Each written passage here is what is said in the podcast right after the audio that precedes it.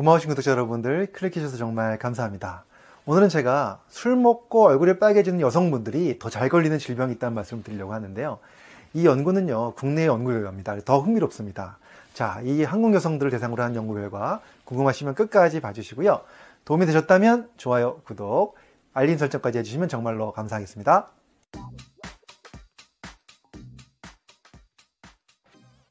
안녕하세요. 교육을 전공한 교육하는 의사 가정의학과 전문의 이동환입니다.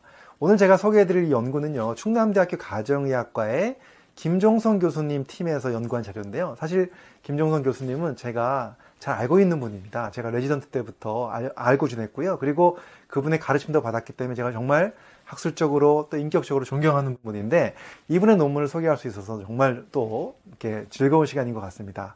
이 연구는요, 2021년 아주 최근에 대한가정의학회지에 실린 연구인데요. 한국 여성을 대상으로 했습니다. 약 1344명을 대상으로 해서 음주와 대사증후군의 상관성을 조사해 봤습니다. 바로 술 먹고 얼굴에 빨개지는 분 여성들과 그렇지 않은 여성들이 대사증후군에 얼마나 더 잘 걸릴 수 있는지를 본 거죠. 그런데 이 대사증후군 굉장히 무서운 질병인 거 아시죠? 사실 대사증후군이라는 것은 여러 가지 성인병이 복합적으로 나타나는 증상을 말하죠. 그래서 이것이 많은 분들이 당연히 혈관이 나빠지기 때문에 뇌졸중이 잘 생기고 심근경색증이 잘 생기고 또 심지어는 암도 더 잘 생긴다고 되어 있습니다. 그래서 제가 오늘 이 영상 말미에는요 대사증후군 진단 기준들 말씀을 드려볼 테니까 끝까지 한번 봐주시면 좋을 것 같고요. 연구를 한번 보시면 일단 1344명 중에서요 술을 안 먹는 비음주자가 44.8% 602명 정도 됐고요. 술을 드시는 분이 55.2%로 742명이었습니다. 이 음주자 중에서도 얼굴이 술 먹고 빨개지는 분이요. 약 45%였고요. 빨개지지 않는 분이 55%였습니다.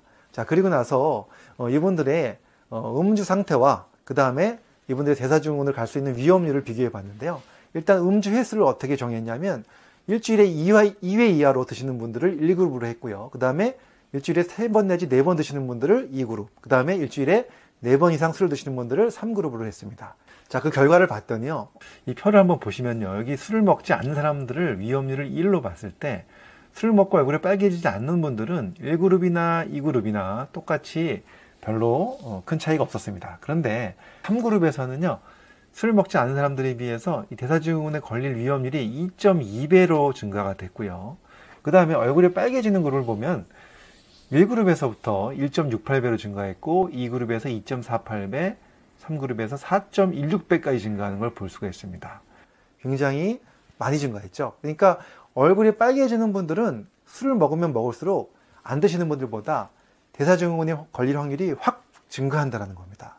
이걸 보면서 얼굴이 빨개지는 것 자체는 확실하게 몸에 안 좋다는 사인이 되는 거죠. 그래서 얼굴이 빨개지는 분들은 술을 많이 드시면 안 좋겠다는 말씀을 드립니다. 사실 여기에 대한 영상 제가 또 올려드린 게 있습니다. 과거에 제가 얼굴이 빨개지는 분들은 어떤 병에 더 잘 걸린다는 말씀을 드렸는데 이번 연구는 대사증후군과 관련해서 한 연구고요. 특히 여성에서만 한 연구라고 좀 특별한 연구라고 볼 수가 있습니다.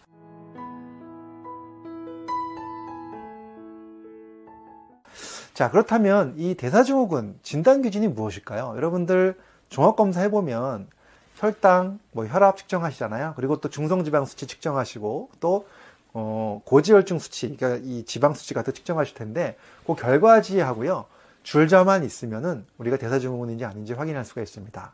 다섯 가지 기준이 있는데요. 다섯 가지 중에서 세 가지가 해당이 되면 대사증후군이라고 볼 수가 있는데요. 제가 지금부터 다섯 가지를 말씀을 드려보도록 하겠습니다. 첫 번째는 바로 허리둘레입니다. 즉 복부 비만이 있는지 없는지를 보는 것인데요.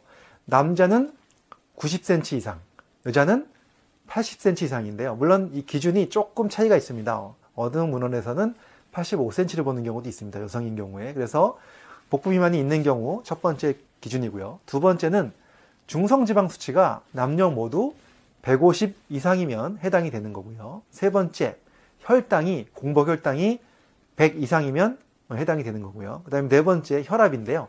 혈압은 높은 혈압이 130 이상이거나 낮은 혈압이 85 이상인 경우에 해당이 되는 것이고요.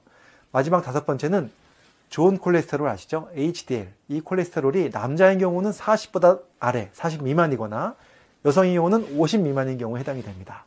이 다섯 가지 중에서 세 가지 이상이 해당이 된다면 대사증후군으로 봐야 되고 대사증후군이 있는 분들은 그렇지 않은 분들에 비해서 혈관이 더 빨리 망가지고 그 다음에 또 암에도 잘 걸린다라고 되어 있습니다. 그렇기 때문에 여러분들 여기 많이 해당이 되신다면 지금부터라도 잘 관리하셔서 혈압 조절 잘 하시고 또 혈당 조절 잘 하시고 중성지방 HDL 콜레스테롤 조절 잘 하시고 허리둘레 잘 관리하셔 가지고요. 빨리 벗어나야 되겠죠.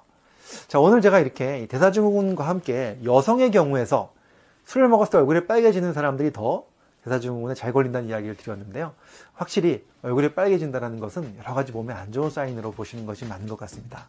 여러분들 음주 너무 많이 하지 마시고 적당히 하시면서 특히 얼굴이 빨개지는 분들은 더 조심하셔야 되겠죠. 여러분들 음주 잘 자제하시면서 더 건강한 생활 하셨으면 좋겠습니다. 감사합니다.